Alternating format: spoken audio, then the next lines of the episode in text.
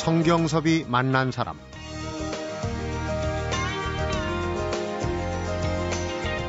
생물학적으로 뇌에 새로운 습관을 만들려면 보통 2, 3주의 시간이 필요하고 그래서 습관으로 자리 잡기 위해서는 3주간 21일 정도의 연습이 필요하다. 심리학에서 하는 얘기인데요. 오늘부터 시작한다면 넉넉 잡고 이달 안에 나를 바꿔놓을 수도 있다는 얘기입니다.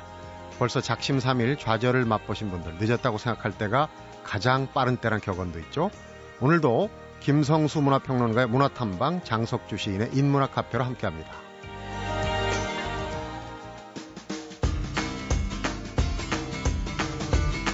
문화평론가 김성수 씨 어서 오십시오. 안녕하세요. 김성수입니다. 올해도 아주 복을 많이 만드는 그런 한 해가 되시기 바랍니다. 문학에도 예. 복이 또 철철 넘치는 한 해가 됐으면 좋겠고요. 예, 무엇보다 청취자 여러분들 새해 복 많이 받으세요. 건강하시고요. 예. 문학에도 올해 많은 변화가 있을 것 같아요. 지금 나오는 얘기들 보면. 예, 아무래도 2012년 그 경기는 굉장히 전망이 어둡다고 함에도 불구하고 문학계 쪽에서의 움직임은 조금 다릅니다. 네. 어, 일단은 그 문화부와 문화재청이 어, 작년 말에 어, 2012년에 정책 기조를 발표를 했어요. 네. 그런데 보니까 기본적으로 문화복지에다가 방점을 둔 그런 정책을 발표했습니다. 문화를 골고루 누릴 수 있게 하겠다 이런 얘기네요. 그렇죠. 사실은 경기가 힘들고 어려울수록 사회적 안정망이 굉장히 중요한데 네. 그 사회적 사회적 안정망 중에서도 지금은 그 영혼을 살찌우는 그러니까 문화적인 배려가 깃든 그런 안전망이 굉장히 필요합니다. 네. 사실 우리가 어 여러모로 그 차상위층이라든가 또 어려운 계층들이라든가 이런 분들한테 지원들을 해드리고 있지만 이분들이 느끼는 상대적인 박탈감이나 빈곤, 네. 빈곤에 대한 어떤 의식이죠. 이런 것들이 굉장히 절망으로 그분들을 갖다 빠뜨리고 있는데 그분들에게 위로가 되어줄 수 있는 그런 어, 영역이 바로 문화 또 예술이 되는 것이거든요. 먹고 사는 것만이 문제가 아니거든요. 지금은. 그렇죠. 네. 그래서 이런 그 복지에 방점을 두겠다라고 하는 방향 자체는 상당히 올바른 방향을 잡았다고 보고요. 네. 어, 지금 저소득층을 위한 문화 바우처 규모 어, 스포츠 바우처, 여행 바우처 이걸 다 합해가지고 대략 한 736억 원을 배정을 했다고 하니까 네. 올해가 538억 원 정도였어요. 작년이? 그러니까 예, 네. 작년 작년이 그러니까 어 대략 한 200억 이상 어, 강화를 한 거죠. 많이 늘렸군요. 예, 예. 문화 바우처로 한 160만 명 정도가 혜택을 볼 거라고 보고 있고요. 그리고 여행 바우처로도 6만 5천 명 정도가 혜택을 받도록 할 예정이니까 뭐 상당히 규모는 늘어났습니다. 네.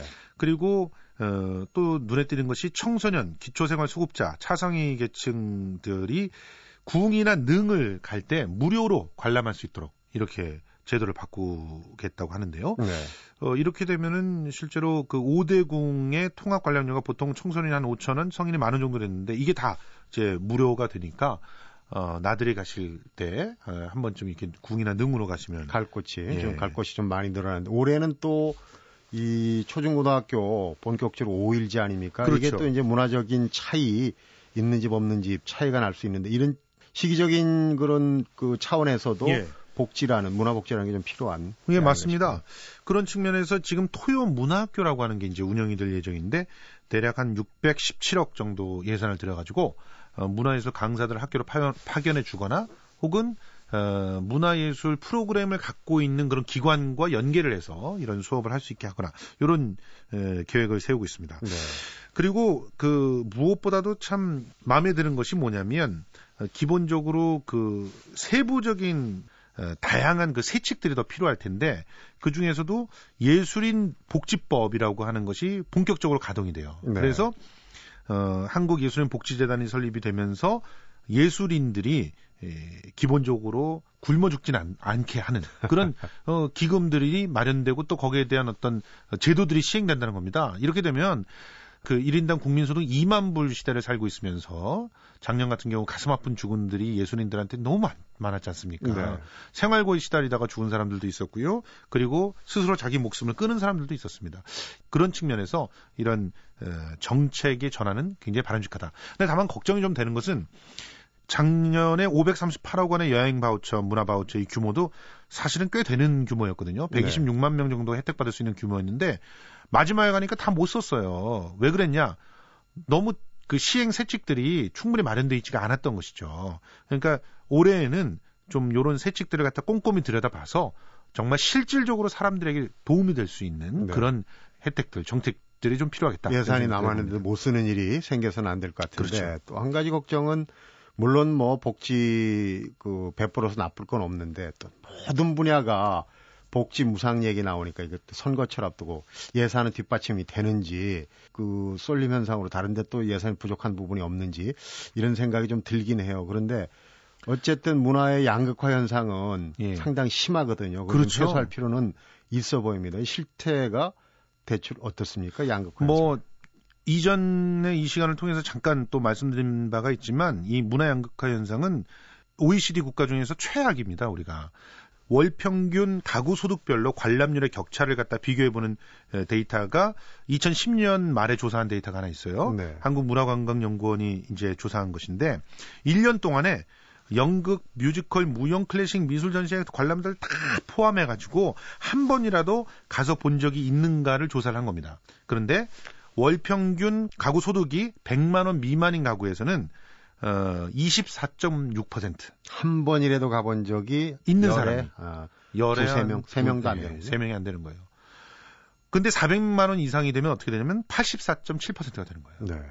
그러니까 어, 이 양극화 현상이 얼마나 깊어졌는지가 확연히 눈으로 들여다 보이는 겁니다. 네. 직업별로도 굉장히 차이가 컸는데 사무직 같은 경우는 87.2%, 어, 전문직은 오히려 사무직보다 적어요. 그러니까 우리 전문직들은 좀 반성을 좀 하셔야 됩니다. 85% 정도 됐는데 농업이나 어업직은 36.2%밖에 안 됐습니다. 문화 혜택이 적다는 얘기죠. 또 재미난 것은 대학 재학 이상의 관람률 85.7%인데 중졸이하는 32.8%. 이, 이런 그 상황 속에서는 사실 예술은 톨스토이가 말했지만 공동체를 만드는 가장 중요한 도구 중의 하나다 이런 얘기를 했거든요. 네. 그만큼 공동체가 와해되고 있다는 모습입니다. 예전에 우리 보십시오. 그 농촌에서 쉽게 악기 하나들 갖다가 갖고 놀면서 그 자기 나름대로 예술을 즐기는 분들이 꽤 많았습니다. 그리고 네. 탈춤 같은 경우는 거의 마을에는 한두 명들은 스스로 자기가 춤을 출 수 있는 그런 분들이 계셨어요. 그래서 오히려 더 문화 복지적인 측면에서는 더 많이 누리고 사는 세상이었어요. 네. 근데 오히려 지금 이게 극장으로 들어가고 또 전문화되고 이러면서 문화 소외 계층이 늘어난다는 것은 아이러니한 일이라고 볼 수가 있습니다. 네. 네, 그런 측면에서 이런 그 문화 양극화를 극복하기 위해서 지금은 어, 문화복지가 굉장히 중요한 화두로 떠올라야 된다. 그러게요. 근데 이제 그 뭐 소득 계층별도 있지만 지역별로 또 공연이 열리고 하는 그런 그 격차도 상당히 크지 않습니까? 기회가 적다는 얘기인데. 그렇습니다. 지금 따라서. 예를 들어서 지금 그러니까 2011년 한 해 공연을 싹 정리한 문의 영감에 따르면요. 어, 2010년에 6만 9,078회 공연이 열렸는데 그 중에서 80.5%가 서울에서 열렸어요. 네. 뭐 대단한 집중도입니다. 어, 서울에 이어서 두 번째로 많은 데가 울산이었는데 그 울산하고 그 격차가 두 배가 넘습니다. 그러니까 이런 지역의 격차는 결과적으로는 어, 문화 예술의 향유에 있어서도 아주 지극히 서울 중심적인 지극히 양극화가 심한 모습들을 보였다는 것이고 어, 지역에서의 문화적 박탈감, 상대적인 박탈감은 아주 극에 달한 그런 상황이었다 이렇게 볼 수가 있는 것이죠. 그렇군요. 자 여기서 노래 한 곡 듣고 잠깐 쉬었다 가겠습니다. 웨스트 라이프의 You Raise Me Up. When I am down and oh my soul so weary when troubles come and my heart burden be and I am still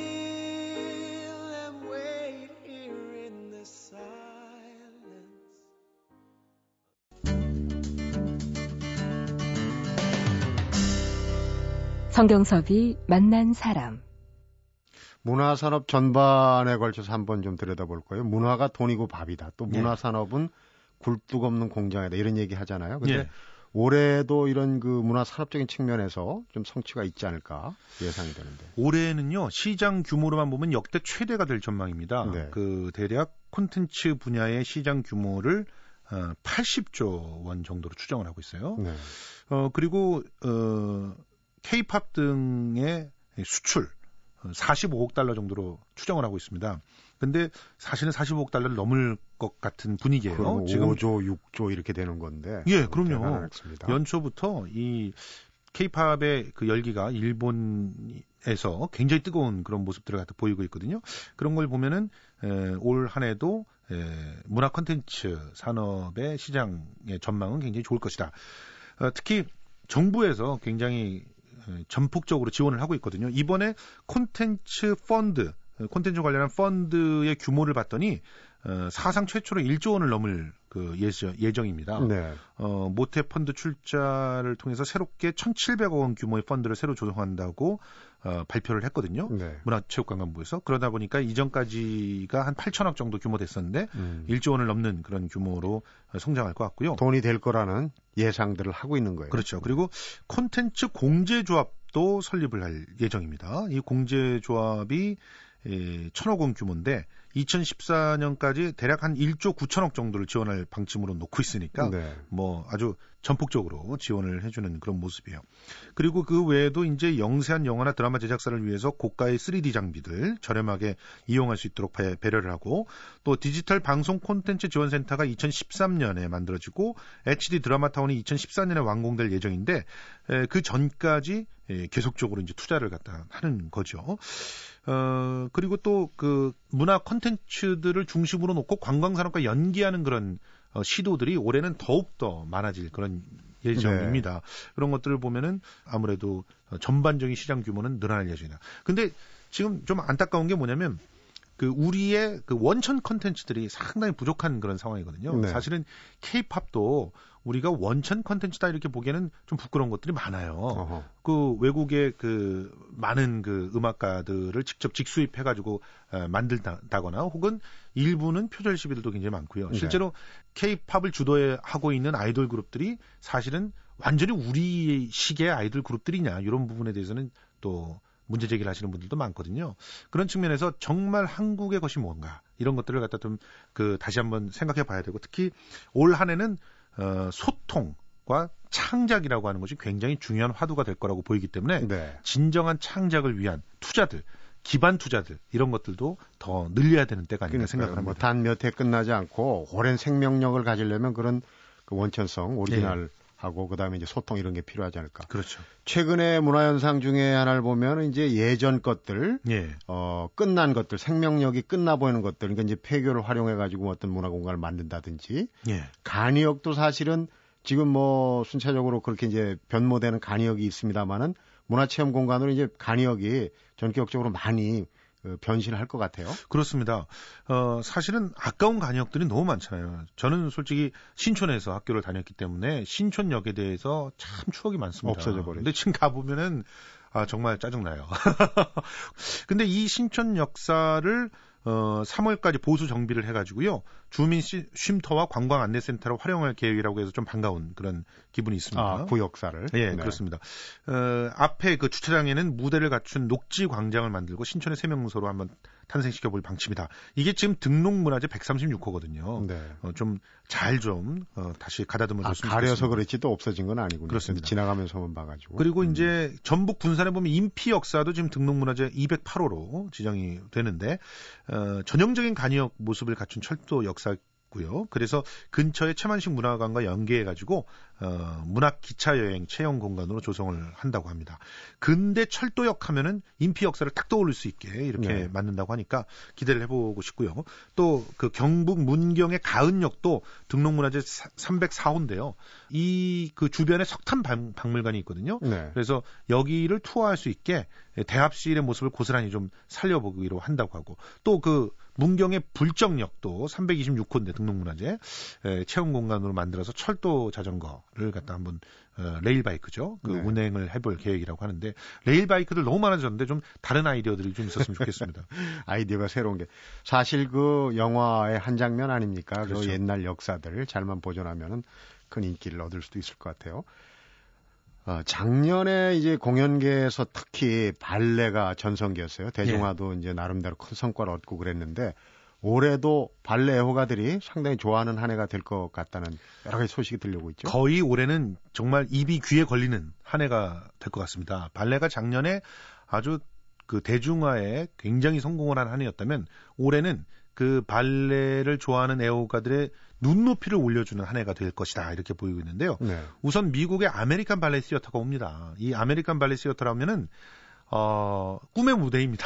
그야말로 모든 발레리나들이 서보고 싶어하는 곳 중에 하나인데 네. 그 좀더 모던하고 미국식의 자유로움과 또 열정이 숨 그 그대로 녹아 있는 그런 어, 발레 시어터가 아메리칸 발레 시어터입니다. 미국을 대표하는 발레 시어터인데 이 발레 시어터가 와서 낭만 발레 지젤을 에, 갖고 와서 한국을 찾습니다.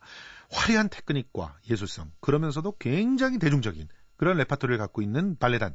그래서 사실은 발레를 어, 깊이 있게 좋아하는 그런 분들이 아니라 발레를 그냥 그야말로 대중적으로 사랑하시는 그런 분들은 아메리칸 발레 시어터가 최고의 발레단이다 이렇게 얘기하는 그 팬들이 많은데요. 영화 백야, 백야로 유명한 미하일 바리시니코프도 여기에서 활동을 했었고요. 네. 또 조지 발란신 같은 안무가도 이 발레단에서 활동을 했었기 때문에 에, 그 아메리칸 발레 시어터의 국내 팬들도 많습니다. 그리고 슈투트가르트 발레단, 그 강수진이 수석 무용수로 있는 발레단 아닙니까?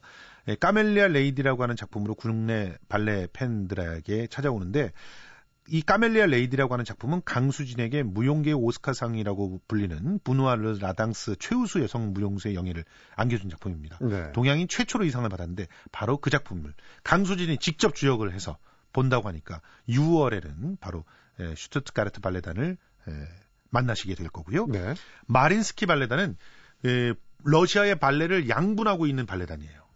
어, 볼쇼이 발레단이 예, 클래식 발레 쪽에 가깝다면은 마린스키 발레단은 좀 더 모던한 그런 발레, 그 러시아 발레를 새롭게 예, 꽃피운 그런 발레다 이렇게 평가받고 있는 발레단인데 안나 파블로바, 미하일 포킨, 바슬라프 나진, 니진스키 등의 전설적인 무용수가 거쳐간 이 발레단에 마린스키 오케라가 같이 음. 그 같이 힘을 모아서 11월에 그 공연을 한다고 합니다. 국내 발레단도? 예, 국내 발레단도 국립 발레단이 예, 올해 창단 50주년을 맞게 되기 때문에 여기서 뭐 어, 아름다운 조우라는 창작 발레와 Poise를 어, 초연을 하고요. 네. 이외에도 지젤, 스파르타쿠스, 백조의 호수 뭐 이런 작품들을 선보일 예정이고요. 유니버셜 발레단도 역시 영국 로열 발레단의 상임 안무가였던 케네스 맥밀란이 안무한 로미오와 줄리엣 한국 초연을 할 예정입니다. 네. 이외에도 This Is Modern 같은 작품도 기대되는 작품입니다. 전시 쪽 올해는 어떻게 진행이 될지 끝으로 좀 정리해 주시죠. 올해 아주 블록버스터 전시들이 많습니다. 뭐 그 중에서도 특히 눈에 띄는 게 한중수교 20주년이잖아요. 그래서 어, 국립현대미술관에서 중국 현대미술전 열릴 예정이고요. 네. 덕수궁 미술관에서는 어, 루브르 박물관 한국 특별전이 열립니다. 어. 6월에 열리는데 이것도 기대되는 전시회고요. 특히 또 덕수궁 미술관에서 한국의 천재화가 이인성의 탄생 100주년을 기념하는 대규모 회고전도 어, 열릴 예정이고요.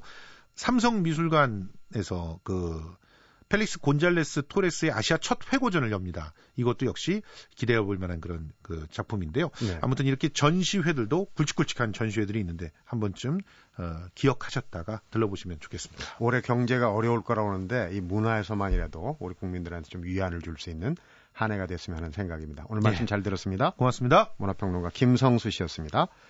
성경섭이 만난 사람 오늘은 김성수 문화평론가의 문화탐방 그리고 장석주 시인의 인문학 카페로 이어지는 주말 프로그램을 만나보고 있습니다.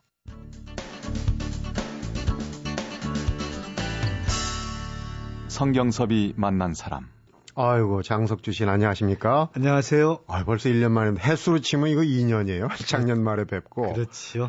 어, 새해 특히 이제 올해는 독서의 해로 이렇게 정해졌는데 요즘 뭐 예전엔 가을이 독서의 계절이다 그러는데 계절이 없었는데 네. 이렇게 새삼스럽게 독서의 해 정한 거 뭔가 좀 특별한 영향 이유가 있을 것 같아요.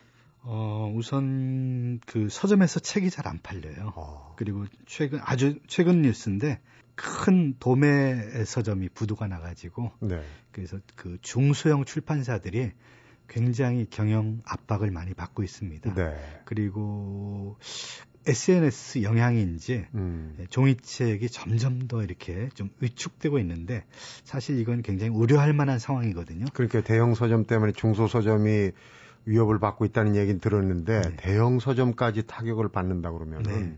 심각한 상황인데 올해 출판계 동향도 조금 바람이 많이 찬바람이 불 것 같으네요. 그 우리 사회가 잘 사는 사람들은 더 잘 살고 못 사는 사람들은 더 못 살고 이런 양극화 현상이 심한데 네. 출판계도 마찬가지예요.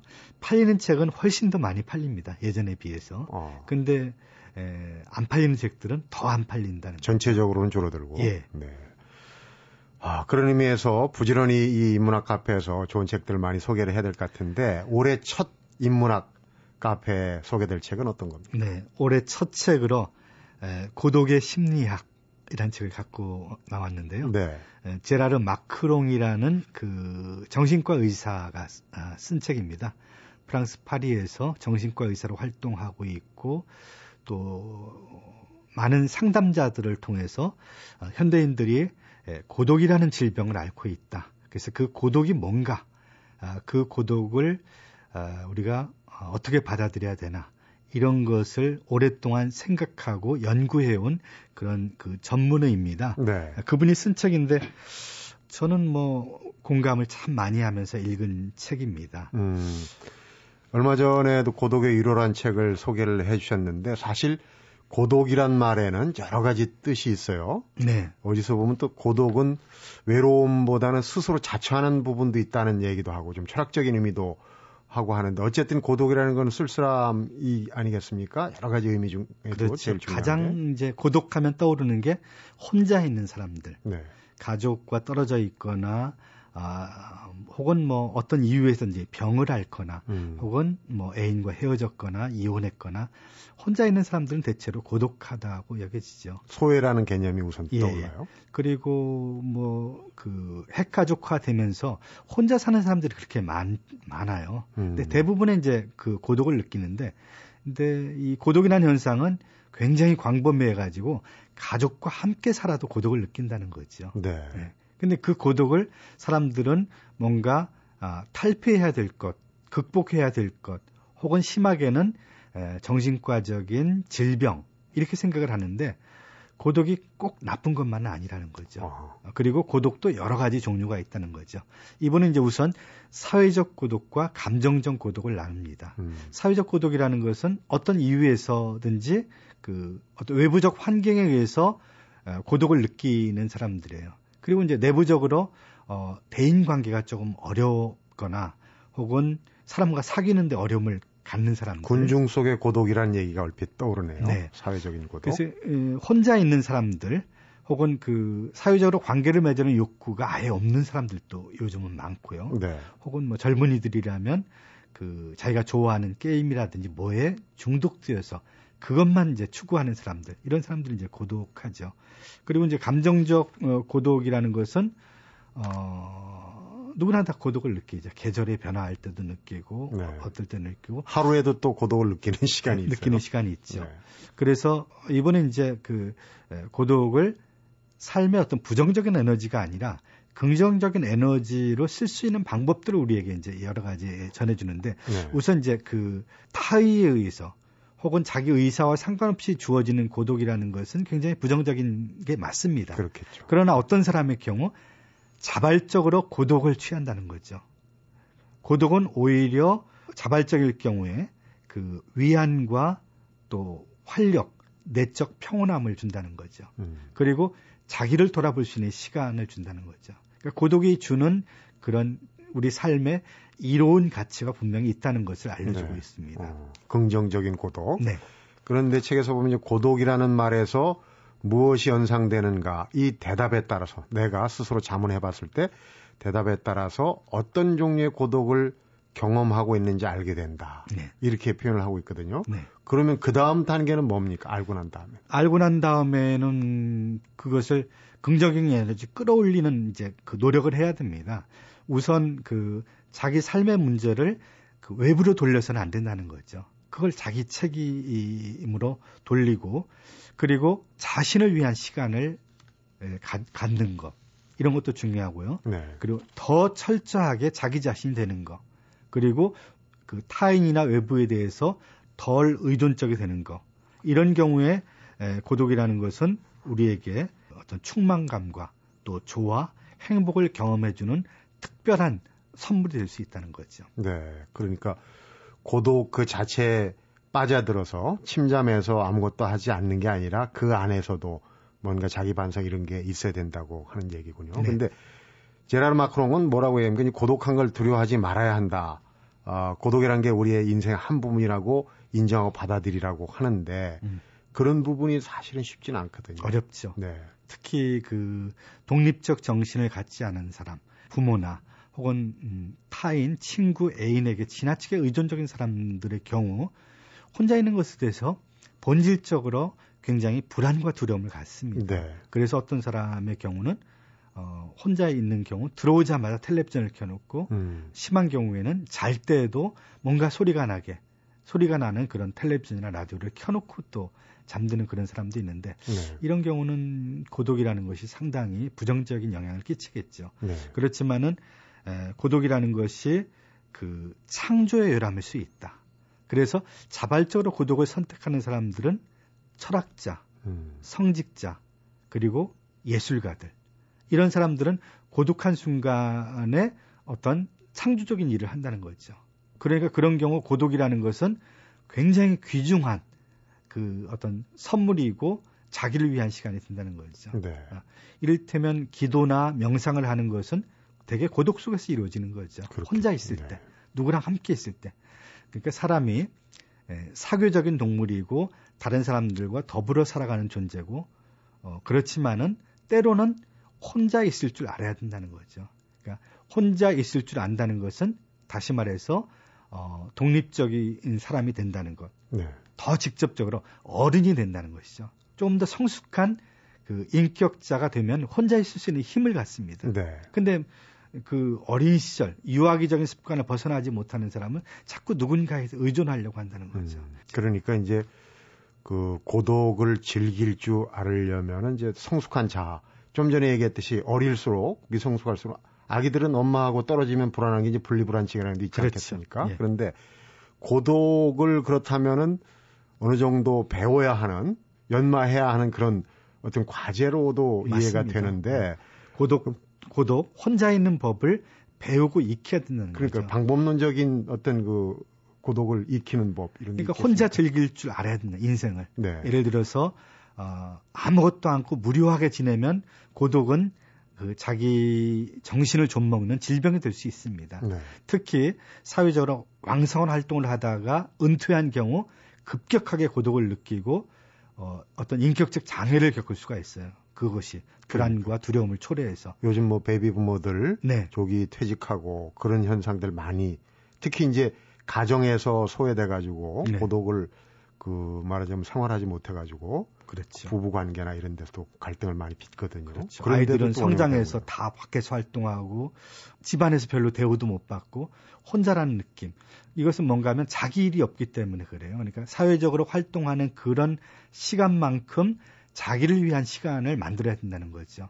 그러니까 취미나 어떤 그런 활동을 좀 하는 게 좋습니다. 네. 그러니까 뭐 음악회를 간다든지 미술 전람회를 간다든지 혹은 도서관을 다니면서 책을 읽다든지 지적인 생활을 좀 하면 좋을 것 같아요. 아, 그렇군요. 그리고 창의적인 취미 생활 같은 것들을 좀 적극적으로 추구해 보면 고독을 좀 즐길 수 있는 사람이 될 수 있지 않을까 생각합니다. 이런 그 궁금증도 생겨요. 음. 제라르 마크롱이 이 고독을 배우는 어떤 원칙과 방법 이런 거에 대해서 이제 방법론에 대해서 더 얼핏 얘기를 한 것 같은데 네.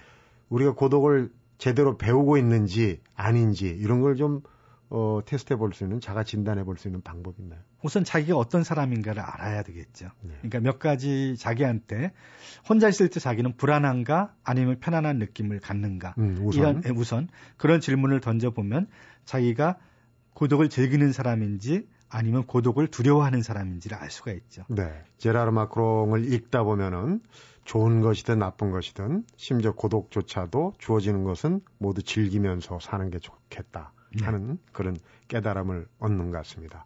오늘 인문학 카페 집 즐거웠습니다. 네, 고맙습니다. 성경섭이 만난 사람 오늘은 장석주 시인과 문화평론가 김성수 씨와 함께하는 문화탐방 그리고 인문학 카페로 만나봤습니다. 다른 사람들과 같이 있는 게 불편한 사람이 있는가 하면 혼자 있는 게 힘들고 싫다는 사람도 있습니다.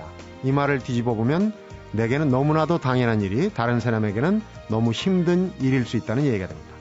오늘 같은 주말은 특히 역지사지, 남의 입장을 한 번쯤 나와 바꿔 생각해보는 지혜가 필요하지 않을까 이런 생각이 듭니다. 성경섭이 만난 사람 오늘은 여기까지입니다.